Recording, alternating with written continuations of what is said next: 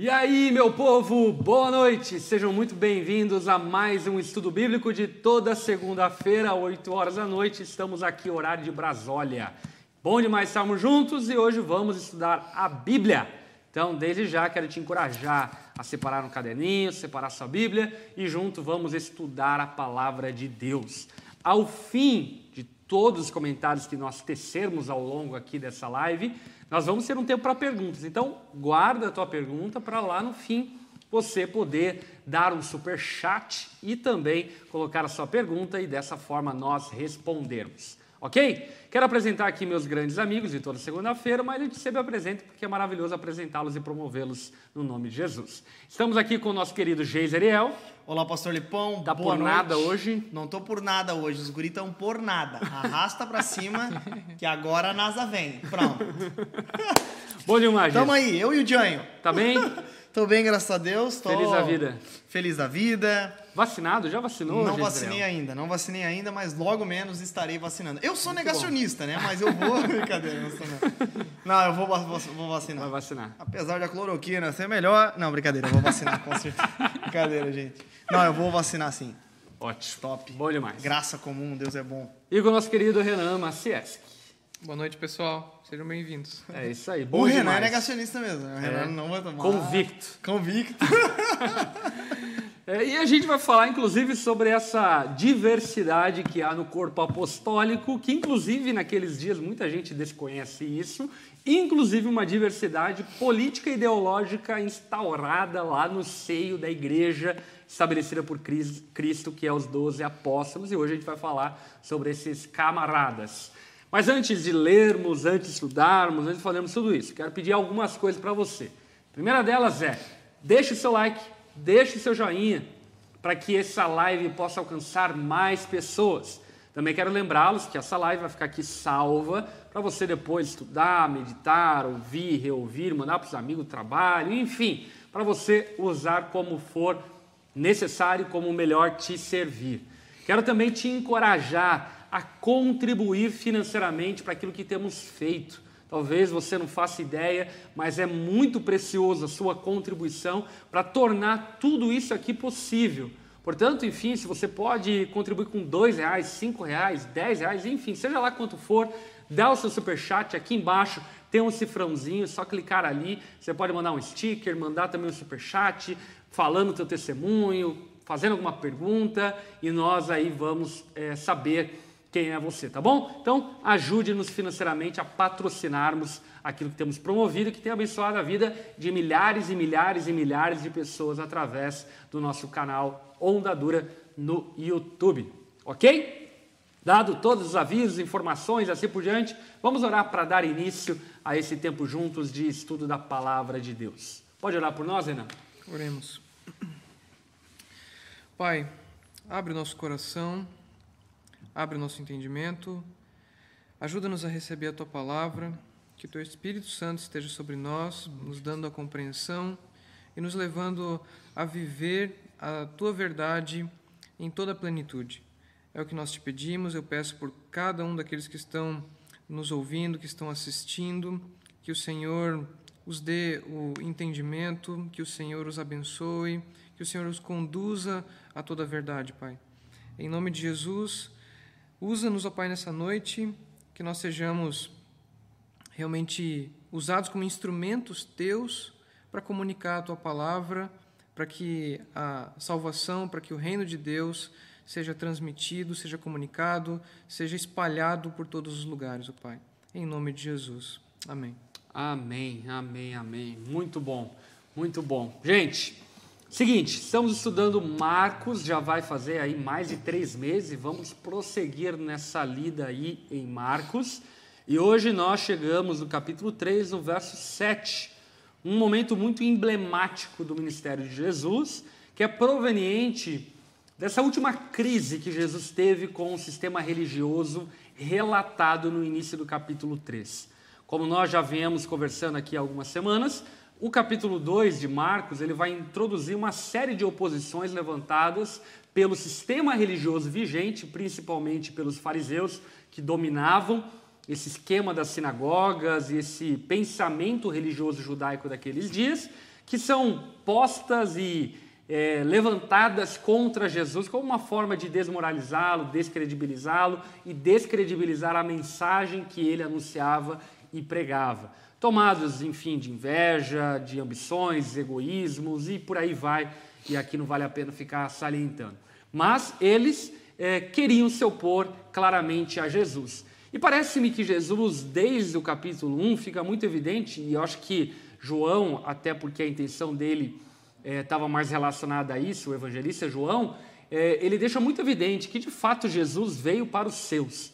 Existia muito claramente um anseio de Jesus de que os judeus reconhecessem quem ele era, de que ao ler a palavra na sinagoga, os olhos dos judeus fossem abertos ao ponto de eles entenderem que o Messias prometido lá no Antigo Testamento estava ali, encarnado, era o Verbo de Deus tomado a forma de homem.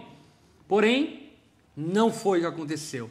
O sistema religioso pouco amigável foi com Jesus, pouco receptivo foi com Jesus. Ainda que algumas pessoas dentro das sinagogas foram, enfim, abençoados por Jesus, ouviram Jesus, assim por diante, a, o poder religioso se opôs veementemente contra Jesus ao ponto de tentar sufocá-lo e não conseguindo calá-lo, queriam calá-lo matando. Porque, de alguma forma, Jesus era uma pedra de calcanhar nesse sistema envelhecido do judaísmo. Então, aqui no verso 6 em especial, que nós inclusive conversamos na semana passada, fica muito evidente essa ruptura religiosa que Jesus faz com os judeus e o início de um novo momento ministerial de Jesus, onde ele volta-se para as multidões, como se dizendo: vocês não têm jeito, vamos olhar para aqueles que estão famintos e sedentos por mim, que ainda que nem sabiam quem eu era direito, estão me reconhecendo como Senhor, estão me reconhecendo como Messias, estão me reconhecendo como a provisão de Deus.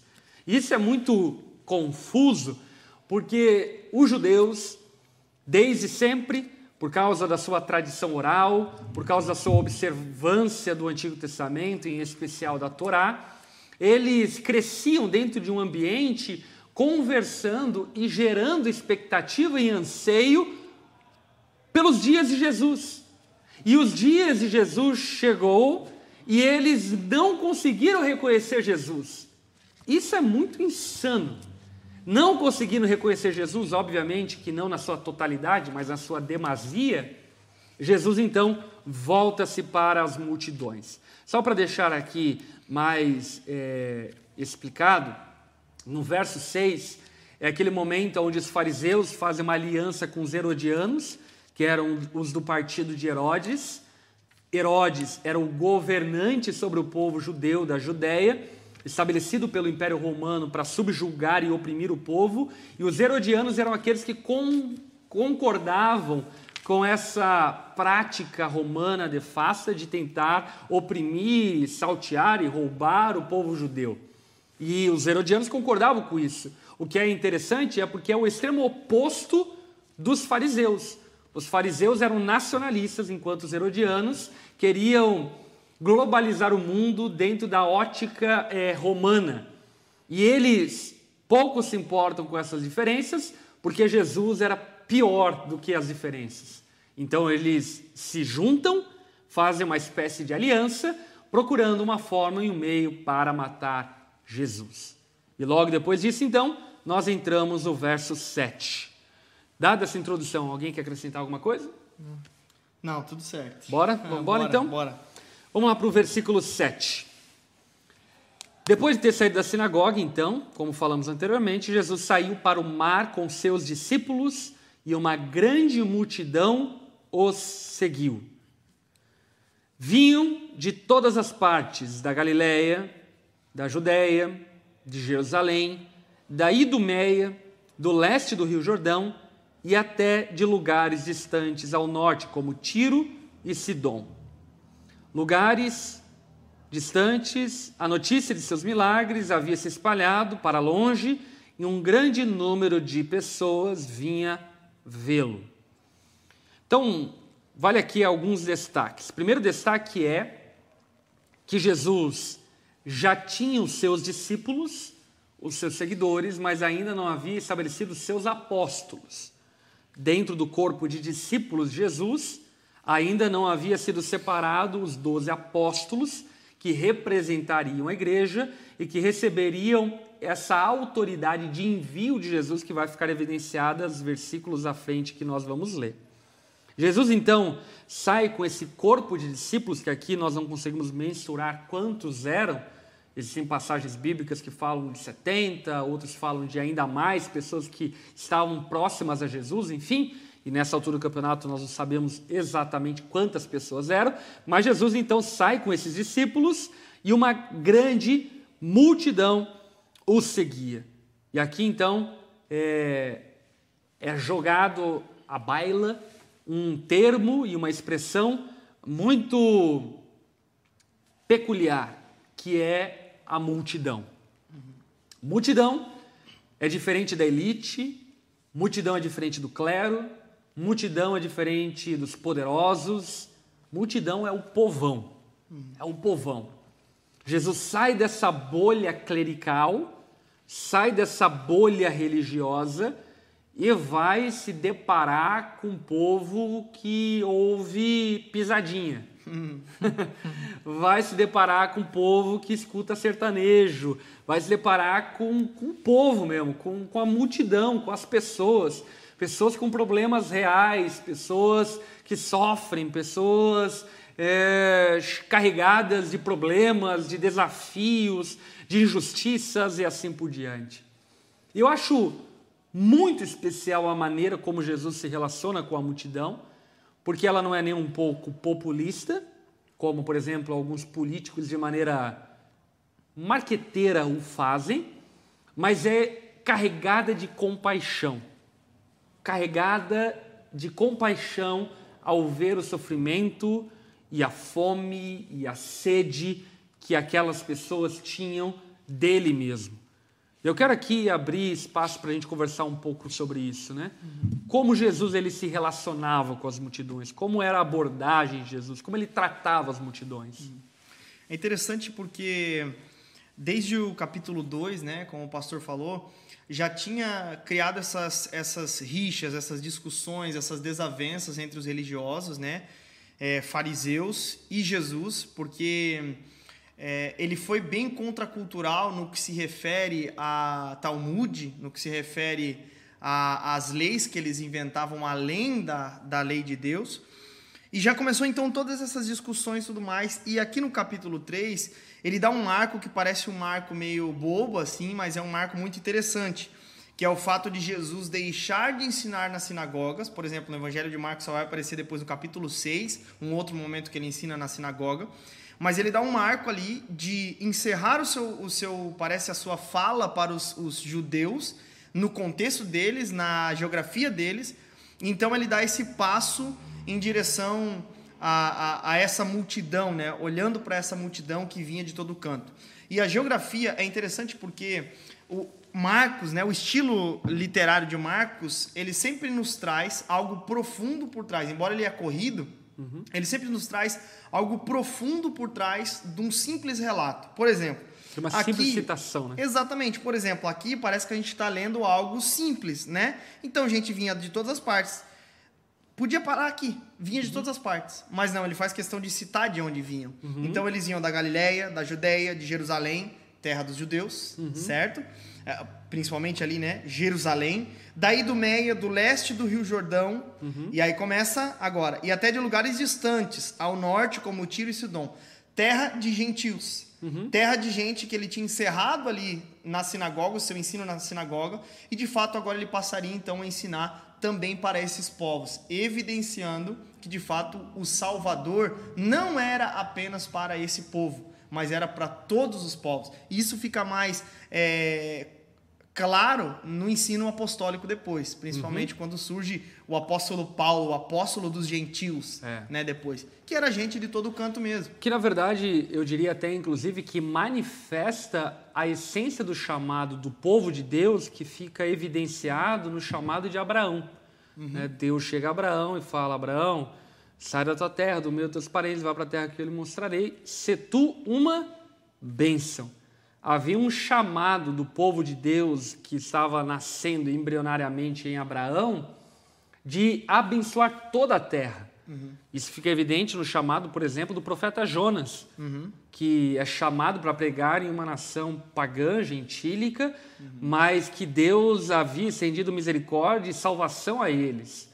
E isso vai ficar muito mais expresso no ministério de Jesus, e eu diria na desobediência dos primeiros apóstolos e na necessidade do levantar do apóstolo Paulo para atender essa demanda e essa necessidade que está no coração de Deus. Uhum. Porque, como Geise bem disse, Deus é o Deus de todos os povos, ele é o rei dos reis, ele não é o rei dos judeus, ele é o rei da Israel dele, do povo dele, que até então era materializado através dos doze filhos de Israel, mas logo à frente nós vamos ver, é agora evidenciado através dos doze apóstolos que estende-se para toda a humanidade, para todos os povos.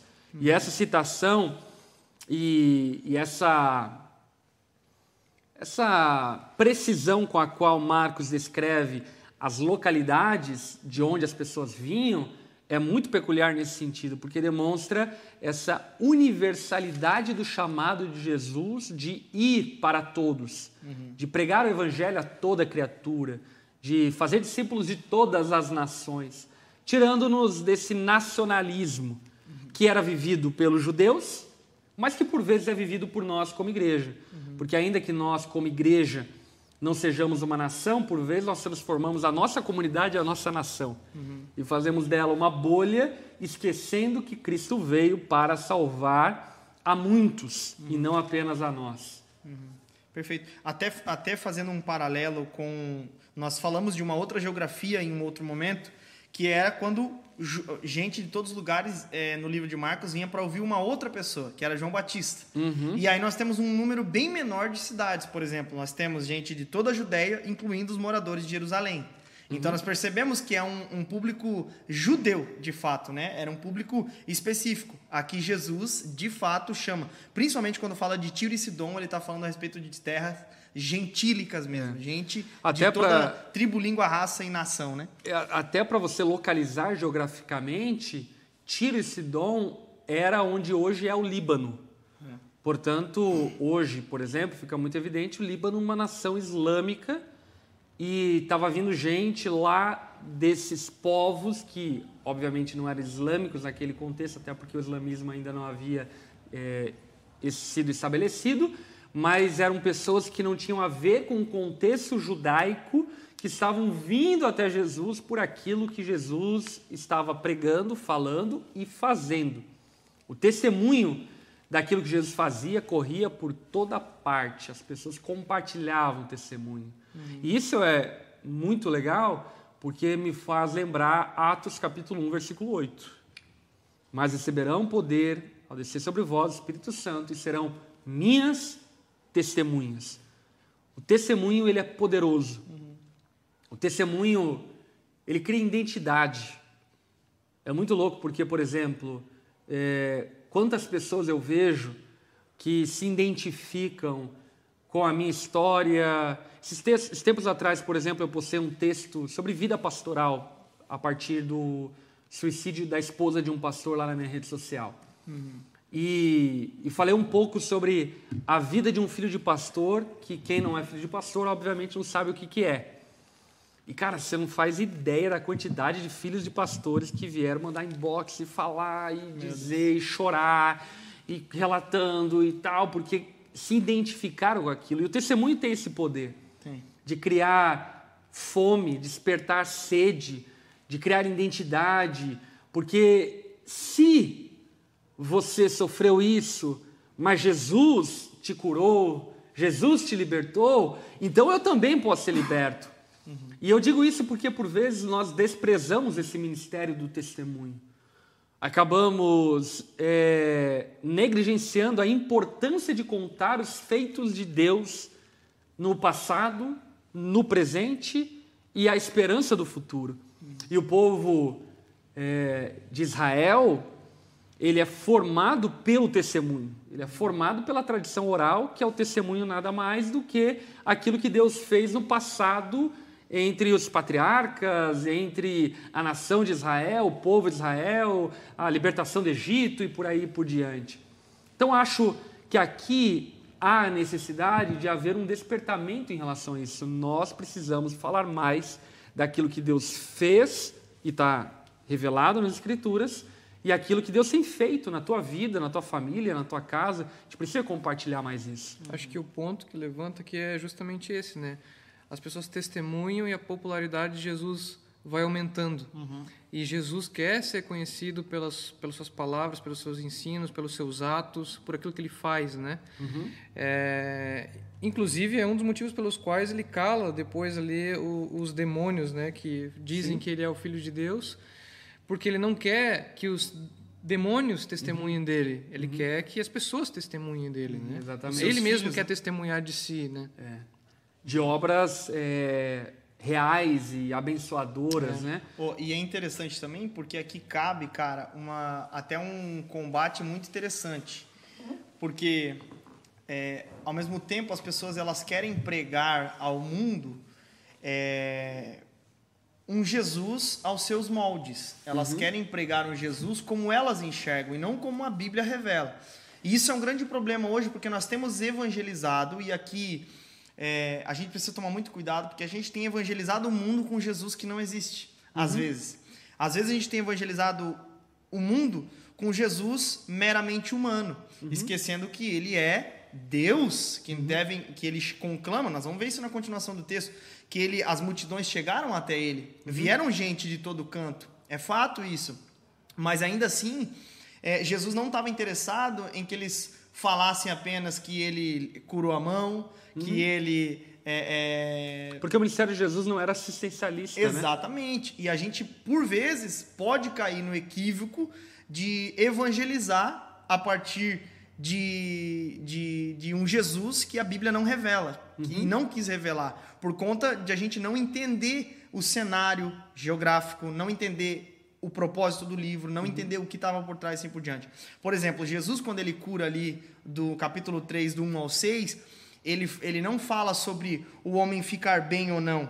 Ele vai falar o que pode se fazer num sábado? Salvar uhum. ou condenar? Ele não estava falando sobre arrumar a mão do cara, ele estava falando sobre salvação ou condenação. É. Ou seja, o que está por trás das curas de Jesus sempre está em revelar a sua identidade como Messias, como é. um filho de Deus. A cura e o suprimento da necessidade nunca é a coisa evidente, né? Nunca. Uhum. No fim das contas, tudo isso aponta para a mensagem do Evangelho. Né? Uhum. Né? Acho que esse é o ponto que tu quer tocar. Uhum. De que quando a gente vai pregar o Evangelho, quando a gente vai evangelizar alguém, evangelizar é falar de Jesus, é, é. falar do Evangelho evangelho, né? Do evangelho. E não necessariamente do suprimento de uma necessidade. Uhum. Embora a gente sabe, Isso né, possa que servir de um trampolim para a mensagem. É, exatamente. E eu acho que até não só um trampolim para a mensagem, mas eu diria uma materialização da mensagem, uhum.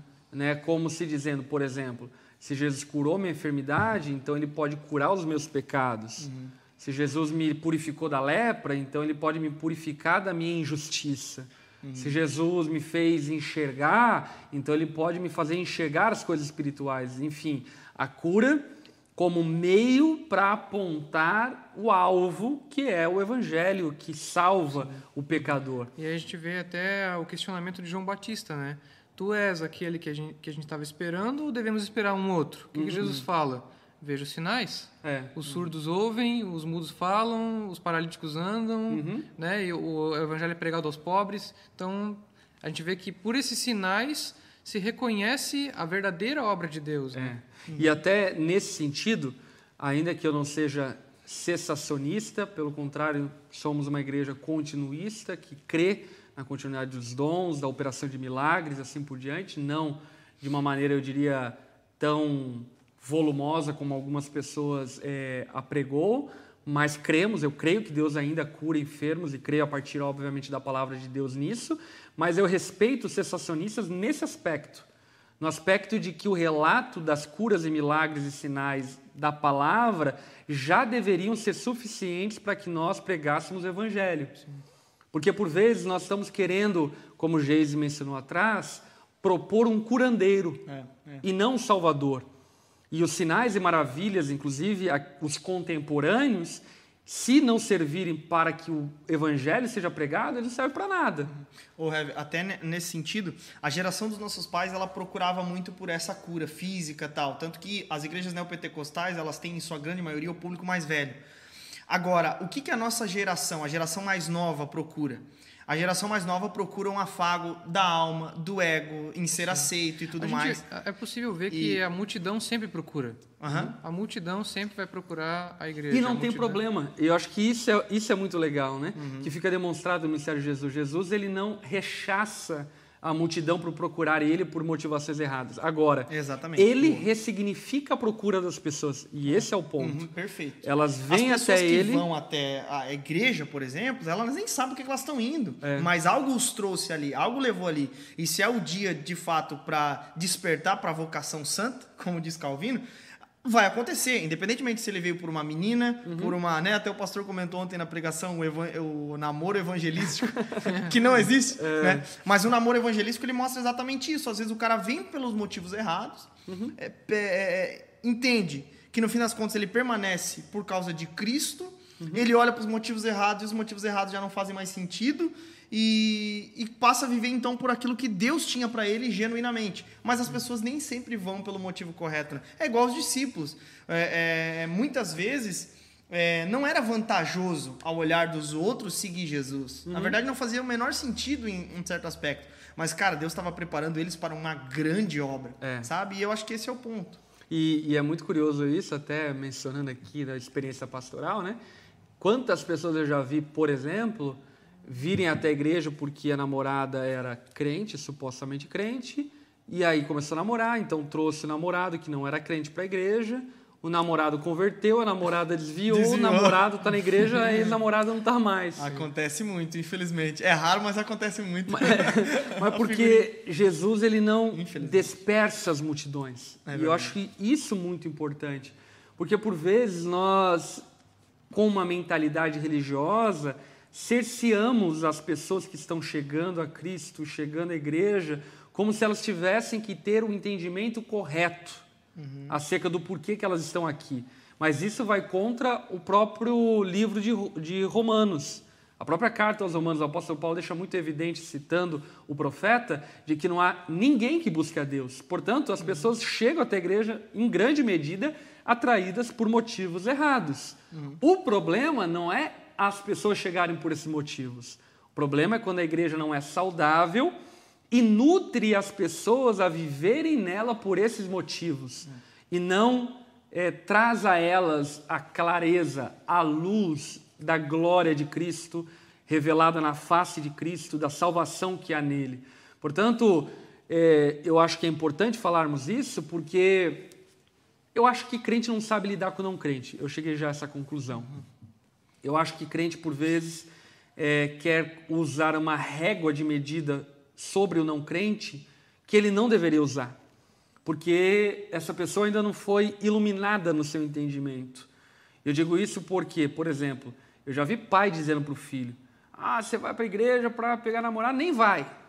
Vai, melhor ele estar tá na igreja, ouvindo a pregação do evangelho, obviamente, se for uma igreja saudável, e ter a oportunidade em algum momento de ser despertado para a salvação, do que se ausentar desse ambiente da pregação do Evangelho. Uhum. Então, eu acredito que a forma como Jesus se relaciona com a multidão, que é totalmente diferente como ele se relaciona com os discípulos, né? Os discípulos é, é pedrada. Uhum. Né? Aparta de mim, Satanás. É, mas não é a forma como Jesus lida com a multidão. Jesus, ele até ontem na pregação eu falei sobre isso, né? Jesus ele era meio que curva de rio, assim. E a igreja tem que ser esse ambiente meio curva de rio onde vem umas pessoas meio malucas que creem em horóscopo, umas pessoas que, que sei lá, cartomante, que de repente está no louvor e fala, nossa, que energia positiva e tal, mas que com o passar do tempo e com a pregação do evangelho, essas pessoas vão sendo iluminadas no entendimento. Uhum. Até uma coisa interessante aqui, né? É, Jesus instruiu seus discípulos, ó, aliás, a notícia de seus milagres havia se espalhado. Estou ali no verso 8 parte C do versículo. Havia se espalhado para longe e um grande número de pessoas vinha vê-lo. Jesus instruiu os seus discípulos a prepararem um barco para evitar que a multidão esmagasse. Vinha muita gente, de todo canto, todo lugar. E olha que interessante essa expressão aqui. Ó. Havia curado muitos naquele dia, e os enfermos se empurravam para chegar até ele e tocá-lo. Essa expressão aqui, muitos, ela é uma expressão semítica, né? ou seja, do povo hebreu ou árabe, que quer dizer todos. Tinha uhum. curado a todos. Ou seja, toda aquela multidão, quando se chegava perto de Jesus, eles recebiam a cura que tanto esperavam. Uhum. Ou seja, Jesus atendeu aquela grande multidão. Uhum. Jesus, de fato, se compadeceu diversas vezes dessa grande multidão. Eu acho que aí cabe muito essa aplicação que o pastor está falando. Nesse sentido, nós precisamos ser acolhedores nesse sentido, sabe? De acolher o novo convertido, de se compadecer dessas vidas que não conhecem a Cristo, porque um dia fomos nós que não conhecemos a Cristo. É. Um dia, por exemplo, eu nasci em berço cristão eu tenho mais dificuldade, sabe, é, é, de evangelizar é, não crente. Eu, eu, eu consigo me dar melhor com gente que já era de igreja, porque eu, eu entendo eles. O problema dessas pessoas é mais religiosidade. Uhum. O outro é a libertinagem, né? Uhum. Então, eu consigo entender mais um religioso, por exemplo. Diferentemente da Cal. A Cal já veio de um contexto onde ela não era cristã, evangélica e tudo mais. Então, já fica um pouco mais fácil de pregar para essas pessoas e tudo mais. Porque consegue entender mais essas pessoas. Todos precisam de Cristo, é um fato, todos precisam ser transformados pela mensagem do Evangelho. Mas é mais fácil. Mas nós precisamos aprender a lidar com essas pessoas que vêm, a lidar com essas pessoas que vêm quebrada, machucada, e não cobrar vida de cara de quem está morto, é. porque nós precisamos pregar o Evangelho. E porque senão mesmo... a gente atribui a nós a salvação das pessoas. Sim. E até mesmo, por vezes, usar como meio atender essas demandas. Porque, por vezes, não querendo parecer-se com os neopentecostais que utilizam-se é, de um marketing religioso e mantêm aquele, aquela coisa e que nunca sai daquilo e o evangelho nunca é pregado, a palavra nunca é pregada, nós acabamos perdendo a sensibilidade de atender as demandas das pessoas. Por exemplo, é, quantas famílias vêm até a igreja procurando aconselhamento, ajuda no casamento? Não, e a gente não vai atender porque tem que se converter e tem que crer na palavra. Não, vamos, peraí, vamos conversar sobre o teu casamento e quando o teu casamento for, for restaurado, você vai saber que foi Deus quem fez essa obra. Você vai testificar que foi Deus quem fez essa obra. Então, eu acho que a igreja ela precisa se revestir de mais sensibilidade. Uhum. Eu digo por nós como Onda Dura, por exemplo, é, teve um tempo que nós tivemos muitos artistas dentro da onda.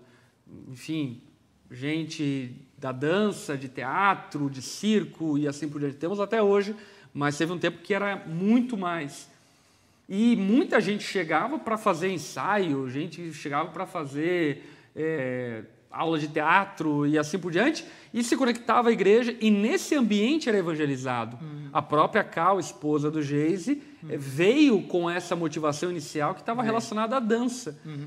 E a igreja, de maneira muito sensível, não expeliu, mas atendeu esses anseios e demandas, enfim, e graças a Deus ele usou essa forma, essa, esse meio, uhum. para que a Cal entendesse que Deus é muito maior do que a dança e que ela precisava de salvação e até hoje, graças a Deus, está firme no Senhor. Uhum. Um, um, outro exemplo, nós temos o, o Hope para a Cidade aqui no dia 1 de maio, no Dia do Trabalhador.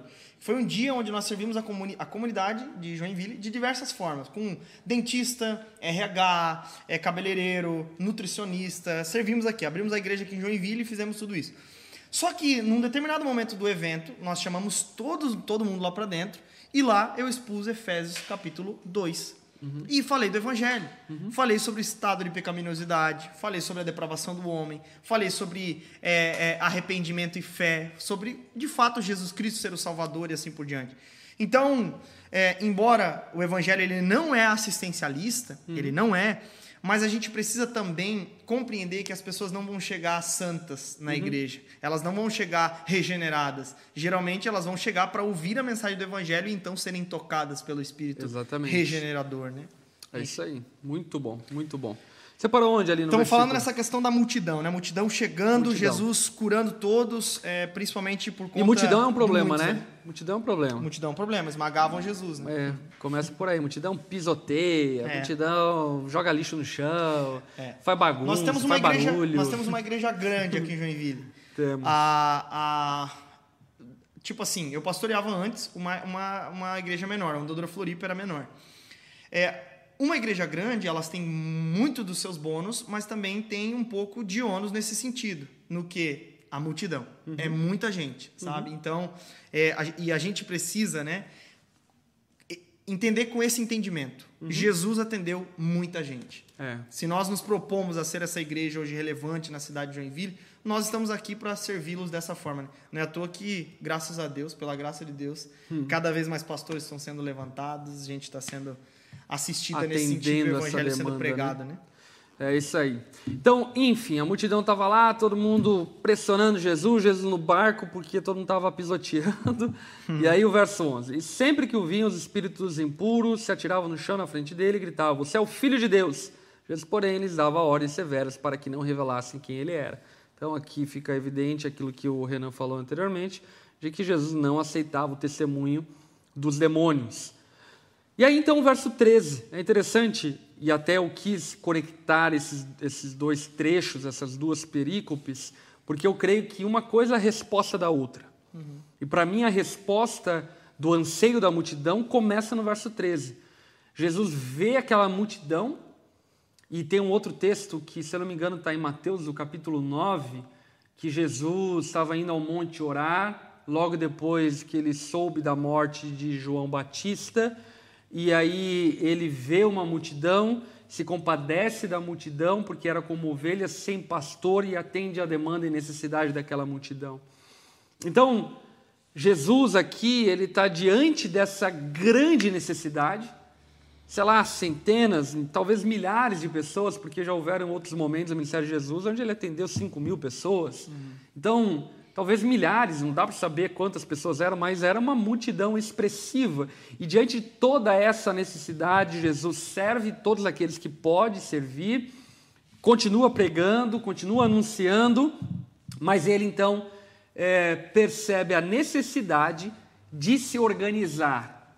E eu acho que isso aqui é pontual para nós nos nossos dias, porque vivemos como geração numa espécie de anti-institucionalização, vivemos sob uma rege meio anárquica que quer fugir e se desviar de todo e qualquer tipo de organização, mas Jesus, ao ver essa multidão necessitada, o que ele faz? Verso 13.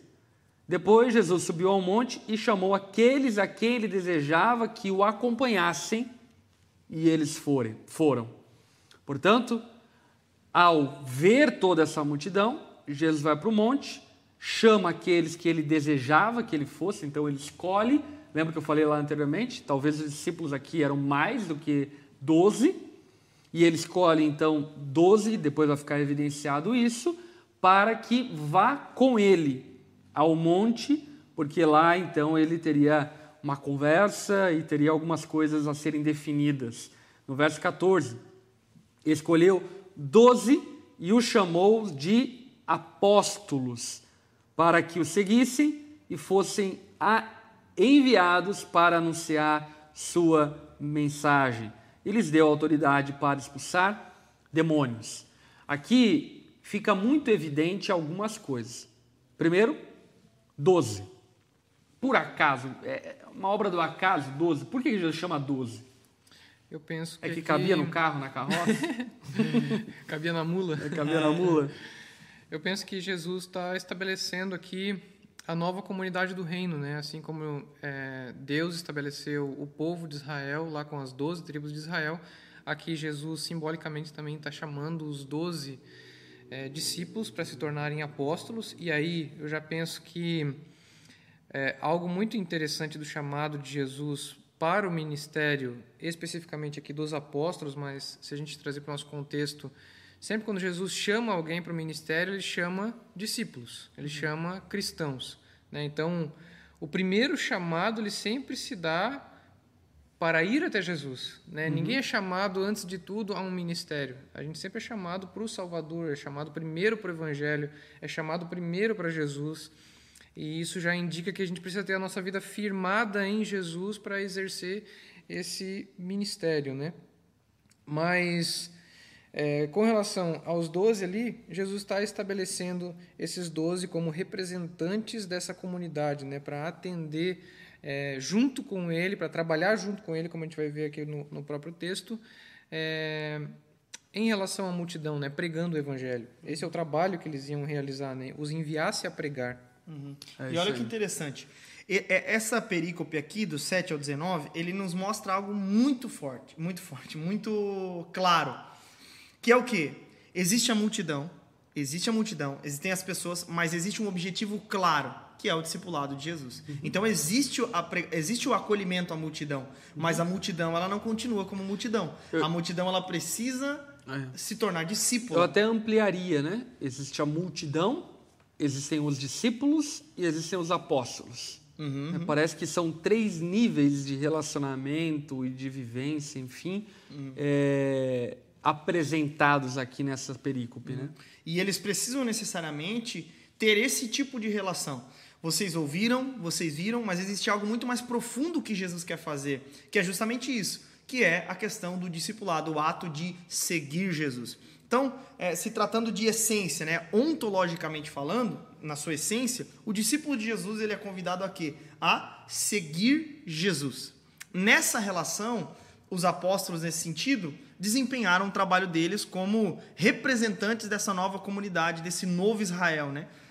E nós, como cristãos, devemos seguir a Cristo. E nessa de seguir a Cristo, é, nós vamos deixando para trás é, né, é, falsas ideias, temos um novo entendimento de que a cura que Jesus nos operou, que é a questão né, daqueles que vieram sem saber o que era e de repente, no fim, depois compreendem por que vieram.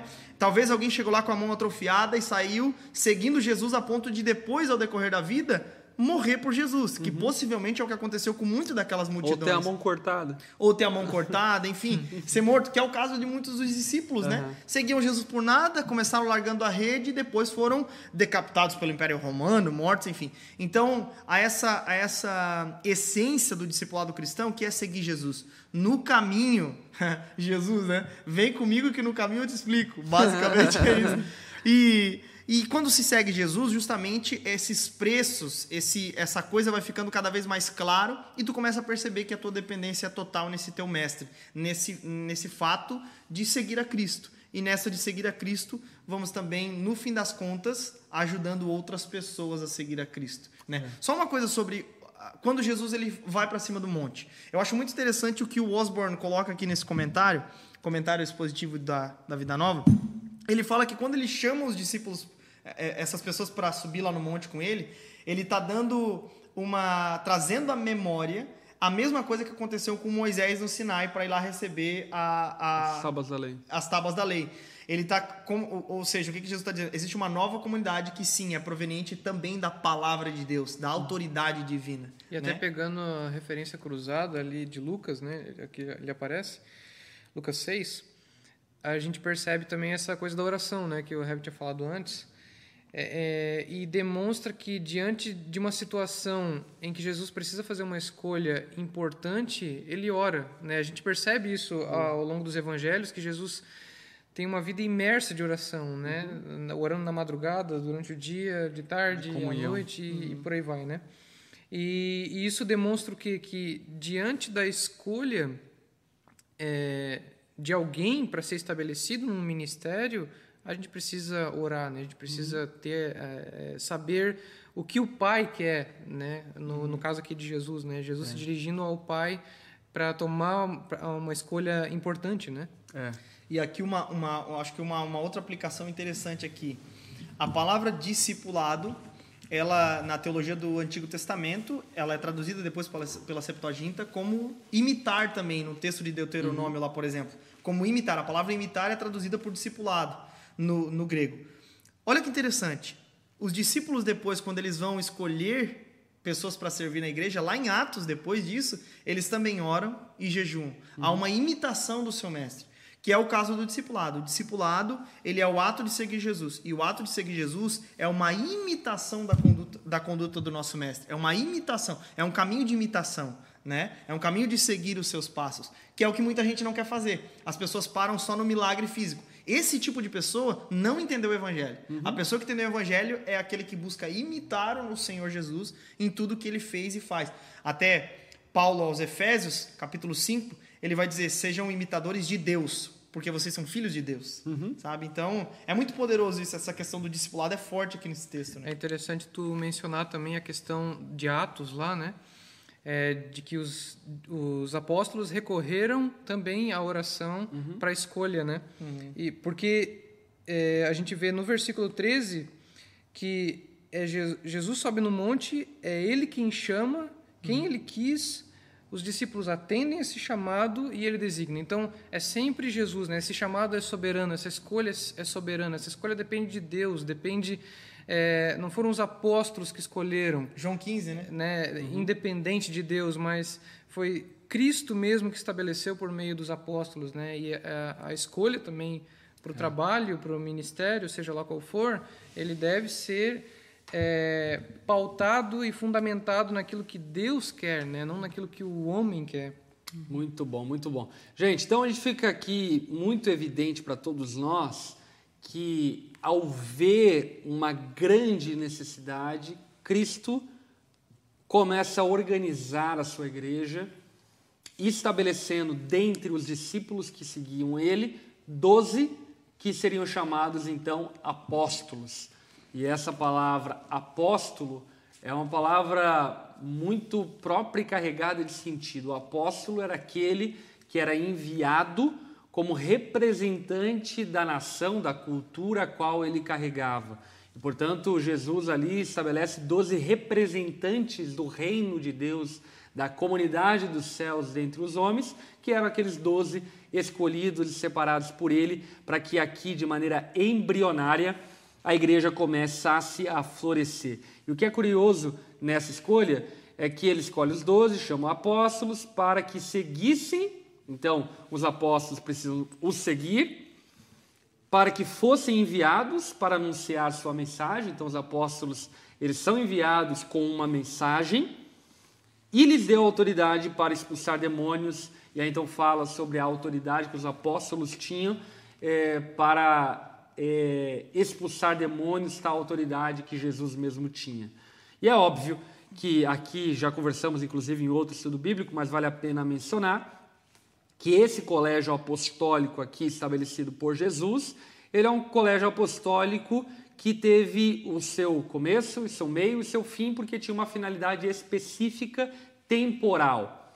Ainda que eu creia no dom apostólico e creia no ministério apostólico no sentido de plantação de igreja e assim por diante, ainda que não usemos essa nomenclatura, mas cremos que existe esse ministério, existe esse dom a ser exercido para a igreja contemporânea, no sentido estrito do termo, é, Jesus estabelece esses doze como colunas da igreja que seria edificada depois deles, a qual toda a igreja de Cristo que viria a nascer anos depois, séculos depois, deveriam estar submissos ao ensino dos apóstolos, ao fundamento dos apóstolos e dos profetas. Portanto, o que eu quero que você perceba, e eu acho que é a grande ênfase, é que Jesus responde à necessidade de uma multidão estabelecendo a igreja.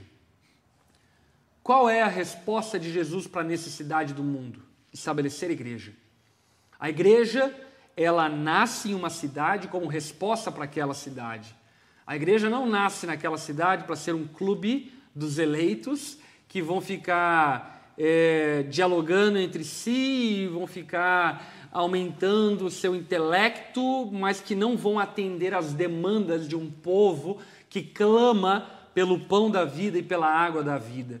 Jesus estabelece a igreja como resposta a uma necessidade. Portanto, se fomos estabelecidos como igreja, por exemplo, aqui em Joinville, e se temos sido estabelecidos em tantas outras cidades, o fomos não com a intenção de que ficássemos fechados em nós mesmos, mas com a intenção de sermos enviados para que a mensagem do Evangelho seja pregado e salve a muitos naquela cidade. Portanto, a resposta de Jesus para a necessidade dessa multidão é o estabelecimento da igreja. Até falando sobre os apóstolos ali, né, voltando um pouco antes, é, no contexto helênico, a palavra apóstolo era comum também né, nas religiões pagãs e ela denotava um compromisso tríplice desse mensageiro que era chamado apóstolo, né, que era um enviado. Esse compromisso ele se dava do compromisso dele para com a divindade, o compromisso dele para com a mensagem que ele tinha que anunciar, ele tinha que pregar ela fielmente, né? Uhum. É comunicar como a divindade havia comunicado a ele, uhum. e por fim ele tinha um compromisso também com os destinatários. Né? É, vamos dizer assim que é um compromisso de vida ou morte, né? Uhum. Eu preciso entregar essa mensagem porque essas pessoas fim. dependem dessa mensagem, elas precisam dessa mensagem. Uhum. E me parece pelo texto aqui, é, por exemplo, quando Jesus de, designou os doze, primeiro ele chama para que os doze estivessem com ele. Uhum. É um compromisso com Jesus, é um compromisso com a divindade. Depois ele é, ele fala, estivessem com ele e os enviasse a pregar. Então a gente já vê um compromisso deles também com uma mensagem, uhum. que é a mensagem de Jesus, que é a mensagem do reino, a mensagem do evangelho. E depois ele estabelece a questão da autoridade, né, para que tivessem autoridade para expulsar demônios, o que também fazia parte é, do, do, do, significado da palavra apóstolo no contexto helênico, porque a divindade, quando ela dava a mensagem, ela dava também poder uhum. para que essa mensagem seguramente alcançasse o seu propósito, uhum. né, para que houvessem sinais também que acompanhassem essa mensagem. Então, é muito interessante é, é, perceber né, essa, essa semelhança entre o, o uso da palavra no contexto helênico e o uso que é feito da, da de apóstolo ali. Né? Muito bom, essa é claro, apropriação, né? É claro que a, apóstolo tem um sentido também mais específico aqui para os uhum. doze, uhum. né? Eram Sim. testemunhas oculares de Jesus que presenciaram. Mas Jesus uh, usa Jesus né, muitos né? termos helênicos e traduz para um novo momento da igreja como sendo uma uma leve semelhança, ainda que traga um sentido mais profundo e mais amplo. É. Né? E depois você vê nessa questão, por exemplo, da continuação da pregação da mensagem, nós vemos um, por exemplo, é, João escrevendo com muita afeição por aqueles que ele escrevia, Paulo escrevendo com muita afeição é, as pastorais para as igrejas em que ele cuidou, implantou e assim por diante. Então você vê esse comprometimento com a mensagem, ele sempre deixa muito evidente isso, com Cristo, em primeiro lugar, né, com Cristo, sejam meus imitadores como eu sou de Cristo.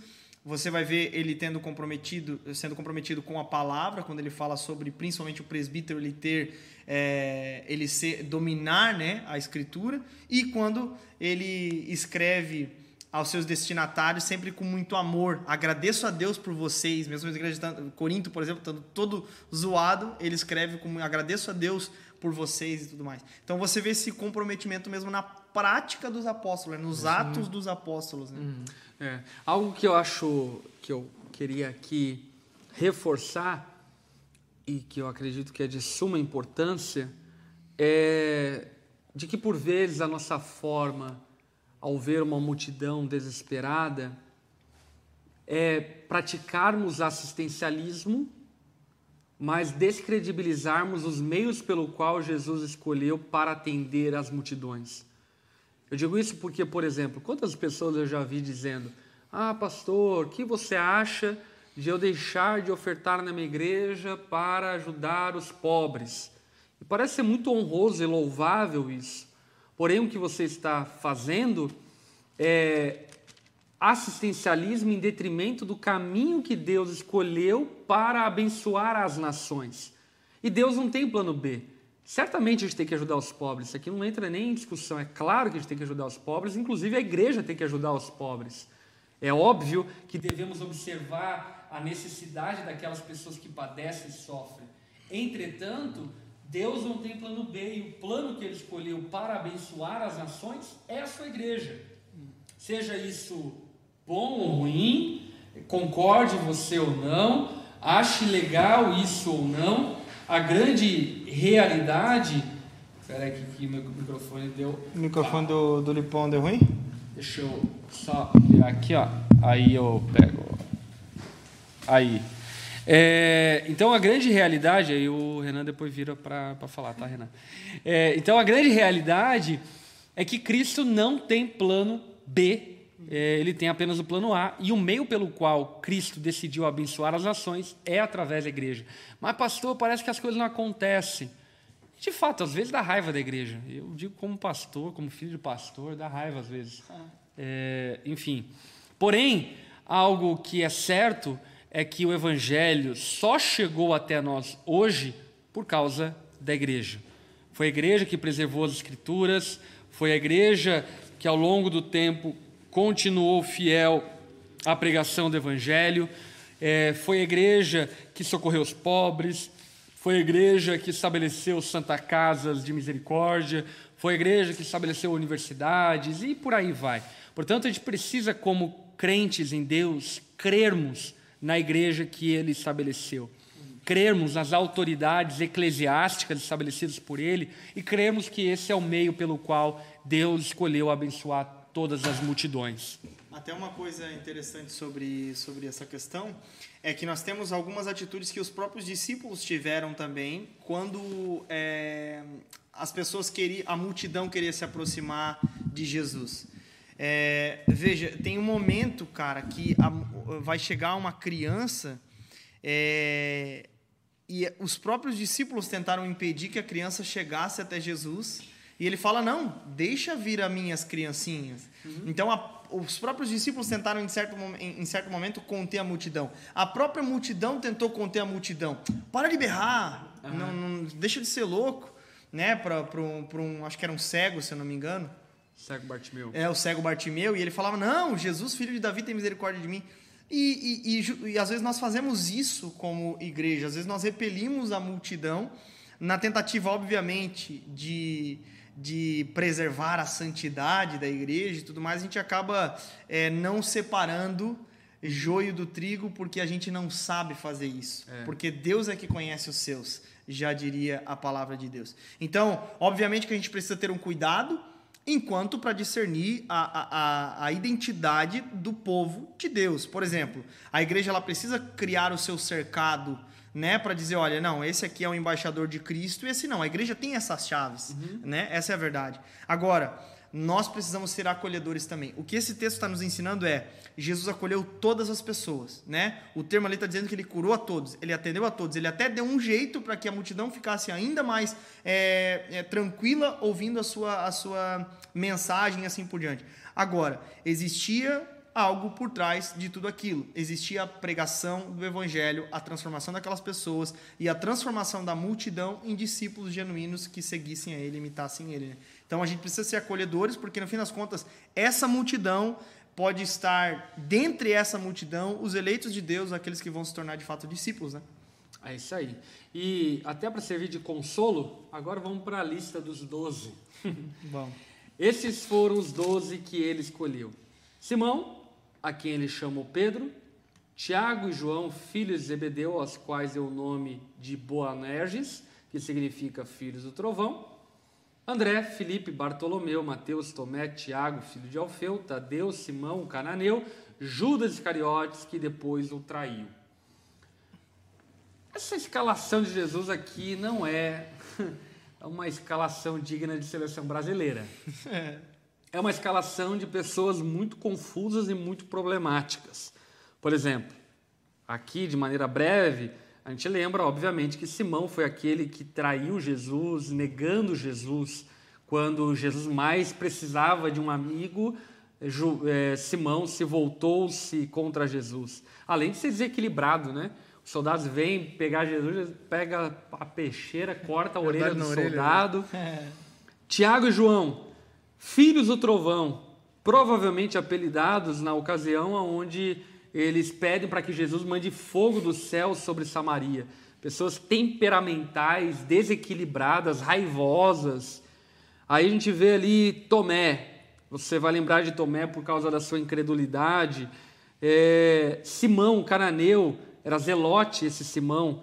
Simão, brigador. o zelote, brigador, brigador. formado para a batalha, para a guerra era alguém extremamente nacionalista que estava disposto a matar para preservar o status político e nacional de Israel. Portanto, era um time de pessoas confusas, sem contar né, o nosso Judas Iscariotes, que além de tesoureiro ladrão, que roubava a igreja de Cristo, ele traz Jesus e de maneira absurda vende Jesus por 30 moedas. E o que eu quero que você perceba nisso é que, de certa forma, aqui nos é dado algumas chaves de entendimento acerca da igreja. Primeira coisa, a igreja é formada por pessoas heterogêneas. Ela não é formada por pessoas homogêneas. Ela é formada por pessoas diferentes. Uhum. Eu até estava ontem pregando e falei a respeito disso, né? A igreja, ela briga Lula livre, Bolsonaro 2022 e, e na Santa Ceia ambos comungam parte do pão e tomam do vinho e são um em Cristo Jesus. A igreja é esse lugar de diversidade, obviamente diversidade dentro dos limites bíblicos, mas de diversidade de ideologias, diversidades de pensamentos, diversidade de culturas. É, você, por exemplo, sei lá, fui pregar lá no Japão. Para pregar lá no Japão, eu tive que pregar de pantufa. Né? Enfim, uma cultura completamente diferente daquela qual a gente vive aqui no Brasil. Então, a igreja é esse lugar diverso. Segundo ponto que eu acho que é bem interessante aqui destacar é o quanto esse colégio apostólico representa aquilo que a igreja é: uma comunidade de pecadores que se reúnem em nome de um Deus santo que prometeu salvação para aquele que cresce neles, para aquele que neles cresce. Então, a igreja é esse lugar imperfeito. Uhum. E, infelizmente, a religião, ela tenta promover um status de ausência de erros, uma performance de perfeição, de que a igreja é o Alice no País das Maravilhas e que não vai ter gente que vai errar, que não vai ter gente que vai pecar, que não vai ter gente que vai trair. Gente, os apóstolos eram assim. Os que Jesus escolheu ali, tete a tete, face to face, eram assim. Ah. Quanto mais nós, meros mortais, enfim, quanto mais nós, pessoas, enfim, dadas a tantos equívocos. Eu digo isso porque nós, apesar dos erros da igreja, precisamos crer na igreja. Perfeito. Nós, apesar das pessoas que por vezes lideram a igreja, nos lideram, falham e erram, nós precisamos ainda continuar crendo naquilo que Deus escolheu fazer por meio da sua igreja. Eu, quando olho para os doze apóstolos, eu fico muito consolado ao saber que eu não sou tão ruim quanto acho que sou, ou talvez seja pior do que eu pensava, mas certamente Jesus não escolheu os melhores. Ele escolheu aqueles a qual escolheu para que esses fossem vaso para a sua glória e para que qualquer obra realizada todos reconhecessem que foi Deus quem fez e não os apóstolos. Uhum, perfeito. Até isso mostra a soberania de Deus, de um Deus gracioso, que nos chama, né? Independentemente das nossas, das nossas falhas, dos nossos erros, existe algo em comum entre todos aqueles que seguem a Cristo. Eles reconhecem o seu estado de podridão e de pecaminosidade e seguem a Cristo e seguindo a Cristo buscam se parecer com Ele. Então todo mundo é farinha do mesmo saco. Só Isso Cristo aí. que é perfeito. Tem uma, tem uma frase do Bonhoeffer que diz assim: Quem ama mais a igreja ideal do que a igreja real Nossa. nunca terá a primeira e destruirá a segunda. Cara, Uau! Essa frase é boa, bicho. Poxa, essa frase é boa demais, hein? Já guardei na mente. é muito boa. Não tinha ouvido ela, não. É isso, gente. Então, a resposta de Jesus para as necessidades da multidão é a igreja com a fiel pregação da mensagem do Evangelho. Amém? Amém. Dito isto, abre-se e inaugura-se a temporada de perguntas Estudo Bíblico 2021. Quero aqui agradecer as contribuições generosas do Daniel Neto, que inclusive contribui aqui com dólares dólares. Marcelo do Carmo, que também deu a sua contribuição. Glória a Deus pela vida de vocês e que tantos outros também possam fazê-lo para que continuemos a servir através dessa ferramenta maravilhosa. Vamos lá para as perguntas que foram feitas. É, tá, tá, tá, vamos ver aqui. Galera falando da cidade, de Ouro Preto. Tem previsão para abertura da Unadura Rio de Janeiro, capital? Temos já a Onda Dura Rio de Janeiro Capital estabelecida. Vá lá no Instagram, coloca Onda Dura Rio de Janeiro e você vai conhecer uma igreja maravilhosa acontecendo lá no Rio de Janeiro, pastoreada pelo nosso querido irmão e cooperador Fábio Serafim. É, a igreja de vocês tem outros pastores? Exemplo, pastor da juventude? Sim, a nossa igreja local aqui em Joinville é formada por uma equipe de mais de 10 auxiliares pastorais, que têm funções diferentes, dentre eles também mulheres que servem a nossa comunidade local, mas o pastor típico da juventude da nossa igreja é o pastor Jezeriel, pastor da gurizada. Olha como eu sou jovem. Arrasta pra cima. Conheço até o Janho. Conhece o Janho, K-pop?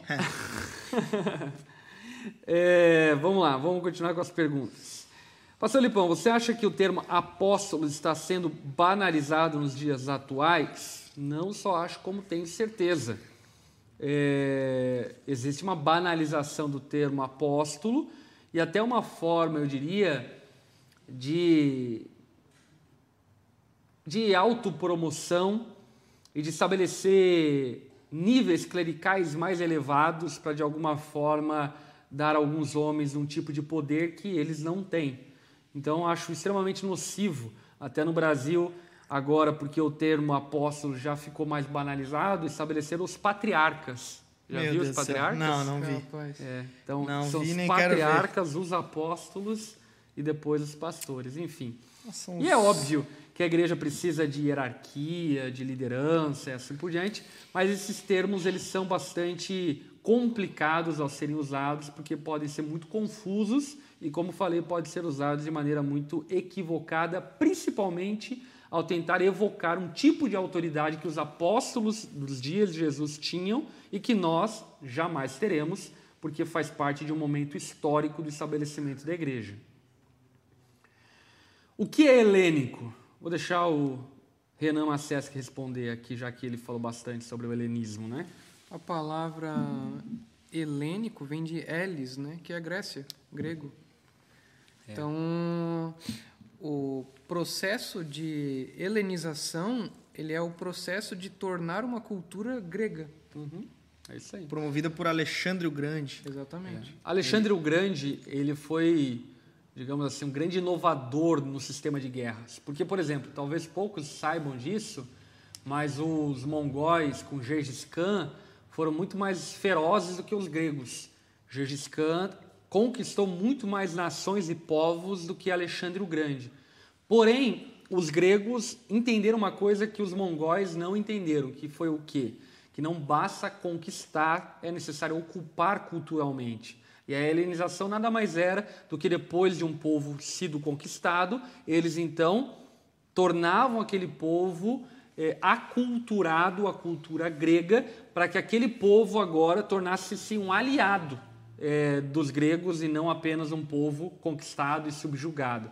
E essa essa forma de helenizar passava-se pela língua, pela cultura, passava-se pelos meios e pela filosofia grega, no quais eram estabelecidos nas cidades através das academias e dessa influência para estabelecer povos helênicos e que demonstrou seu sucesso ao ponto de que até hoje nós bebemos a cultura helênica. Exatamente. Influenciou, por exemplo, a, a escrita né, da, do, do Novo Testamento. É tudo em grego. Né? E tu vai ver que em muitos momentos é, o, a maioria da população ela, ela era judia. Então, como isso, né? Por causa desse processo de helenização que foi tão forte. Né? O apóstolo É, Paulo hoje, fala né, que Jesus veio na plenitude dos tempos. Eu entendo né, que esse processo de helenização, com certeza, é um processo soberano de Deus na história, preparando esse mundo, esse palco né, para a vinda de Jesus, né, preparando a mente das pessoas, preparando a, a situação delas, né, social e tudo mais, para que houvesse um avanço eh, do reino de Deus, houvesse um avanço da mensagem cristã. Né? Uhum. Alexandre o Grande que nada, Deus o Grande. É isso aí.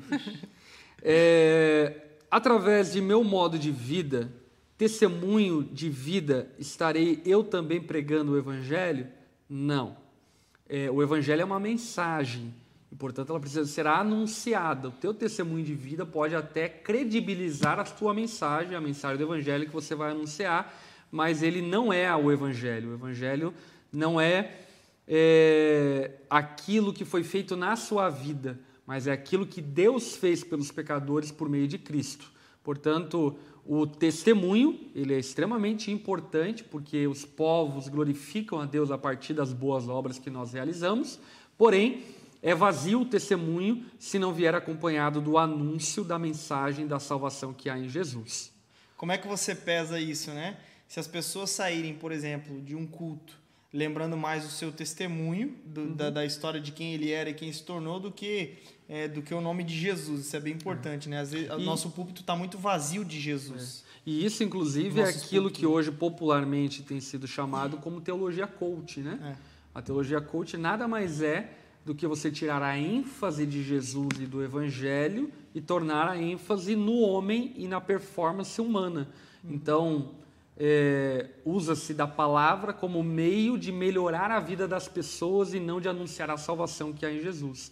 Isso, obviamente, que é nocivo por conta de que, ainda que tenhamos uma vida melhor por conta de alguns princípios que aprendemos com a vida de José, ou seja lá o que for, enfim, se não é, recebermos a mensagem do Evangelho, não seremos salvos por Jesus. É, vamos lá, mais perguntas. Temos documentos que falem mais dos apóstolos, igual o próprio Flávio José? agora não me ocorre nada à mente. Algum documento histórico que fala um pouco mais sobre os apóstolos? Vocês Tem. conhecem? Várias listas do, do de, de, de, que depois se tornaram livros bíblicos, eles davam testemunho disso. Por exemplo, é, era se utilizado no, no no, nos cultos públicos da igreja primitiva o que era chamado de Memória dos Apóstolos. Uhum. Eusébio de Cesareia cita isso na História Eclesiástica. Bom, esse é um livro de história, por exemplo, que dá para se utilizar também. E ele fala sobre, eu não lembro se foi é, Orígenes que escreveu Memória dos Apóstolos ou um outro pai da igreja. Eu estou esquecendo agora, mas tem esse Memória dos Apóstolos que já tinha esse documento desses desses escritos, por exemplo, apostólicos, e a História Eclesiástica é um livro que conta a história do, também dos apóstolos, né, da igreja cristã, que tem os seus líderes que são os apóstolos, né? Enfim. Ah, show. Muito e bom. claro, é, eu não sei se está falando de documento só do passado ou também do presente. Presente tem inúmeros livros. Ah, é, até o livro do Nicodemos, né? Apóstolos. Apóstolos, uhum. é. Sim. É... Tudo que se refere à igreja cristã, os apóstolos estão envolvidos. Eles são os caras é. que estavam na frente. Né? São as, as colunas dessa igreja, né? É. Existe apóstolo hoje? Se sim, como? Então, eu falei um pouco sobre isso anteriormente, mas só de maneira objetiva respondendo. É, no sentido estrito do termo, não existe mais. O colégio apostólico se encerrou ali com o apóstolo Paulo, chamado fora do tempo. Porém, é, existe sim esse ministério que a gente pode entender como apostólico de plantação de igreja, de envio para as nações, assim por diante, mas eu inclusive não acho prudente usar a nomenclatura apóstolo para que não haja essa confusão com o termo bíblico. Então, nesse sentido, pode até haver e existir apóstolos hoje, porém, não no sentido bíblico de infalibilidade, de autoridade como os apóstolos tinham para estabelecimento da igreja. É que nem o que se faz com a palavra profeta, né? Muita Sim. gente diz que o pregador é um profeta. Uhum. Mas existe uma série de características e critérios que fazem um profeta ou um apóstolo, né? Uhum. E no caso, por exemplo, né, a questão do profeta. Uma das características é que ele é um estudioso e um expositor da palavra. Então, uhum. nesse sentido, o pregador ele é um profeta. Uhum. Só que ele não é profeta no sentido completo do termo, né? Assim, o apóstolo da mesma forma, né? É. E até, inclusive, nesse sentido, tanto o profeta quanto o apóstolo, pela autoridade que carregavam naquilo que falavam, né? Um pregador ele precisa ser questionado pelos ouvintes que devem conferir conforme os apóstolos e os profetas para ver se aquilo que ele está falando é verdadeiro, diferentemente dos apóstolos e dos profetas que tinham essa iluminação divina e essa autorização divina de falarem com a autoridade e autorização de Deus. Vale lembrar que os próprios apóstolos tentaram estabelecer um outro apóstolo e não deu muito Ah, certo. essa aqui é uma pergunta que vamos fazer agora. Ó. Sendo colegiado apostólico como 12, Matias e Paulo não dariam 13? Então, é interessante isso, né? Porque Matias é, um- é uma escolha ali meio, meio bagunçada, truculenta ali da igreja, uma aposta, um negócio meio maluco, enfim. E parece-me que Deus soberanamente é, vai por um outro caminho e chama o apóstolo Paulo para então substituir o então traidor Judas Iscariotes. E isso é muito interessante, inclusive, porque eu não vejo a atitude dos apóstolos como um erro, porque eles estavam querendo atender uma necessidade ali da igreja naquele contexto ao estabelecer Matias, e fazem isso com temor, ainda que com um jogo de sorte, mas fazem com temor. É, mas Deus levanta como demonstrando que de fato aquele núcleo apostólico ele foi soberanamente e claramente escolhido pelo próprio Deus. Ao ponto que o apóstolo Paulo, na carta aos Gálatas, vai deixar muito claro que quem discipulou ele não foi Pedro, mas quem discipulou ele foi o próprio Jesus enquanto ele estava no deserto. E lá no deserto foi então treinado e teve a exposição do evangelho dada por Jesus glorificado.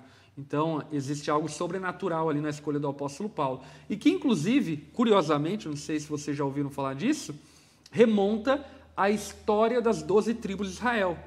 Houve uma tribo, não vou lembrar o nome dessa tribo, que houve uma cisão, e essa tribo, havendo essa cisão, se transformou em duas tribos, então totalizando 13 tribos. Coisa curiosa, né? Como Deus soberanamente se revela, é, inclusive na escolha dos doze. É, porque Jesus advertiu os espíritos imundos para não saberem quem ele era. Então, falamos brevemente sobre isso, mas de maneira objetiva, é porque Jesus não aceitava o testemunho dos demônios, porque os demônios, obviamente, não tinham uma intenção correta e uma motivação correta ao testemunhar de Cristo.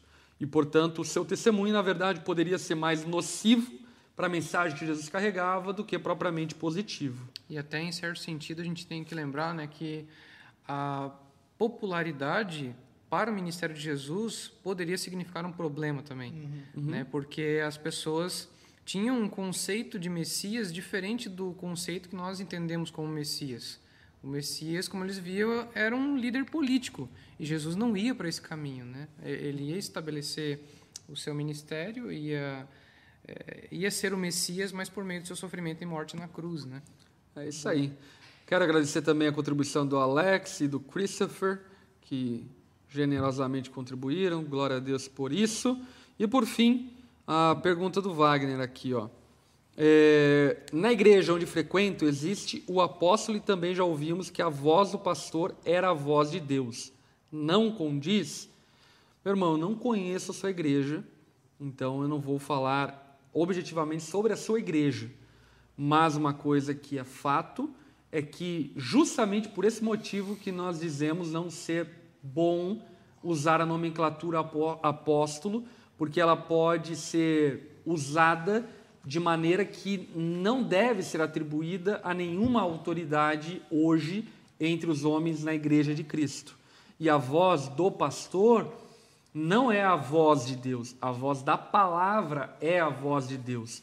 E, portanto, se o pastor estiver pregando a palavra, e vale a pena lembrar que pregar a palavra não é recitar versículos, pregar a palavra é expor o versículo, expor o que a Bíblia está dizendo de fato e verdade, enfim. Se ele estiver pregando a palavra, então é a voz de Deus que você está ouvindo.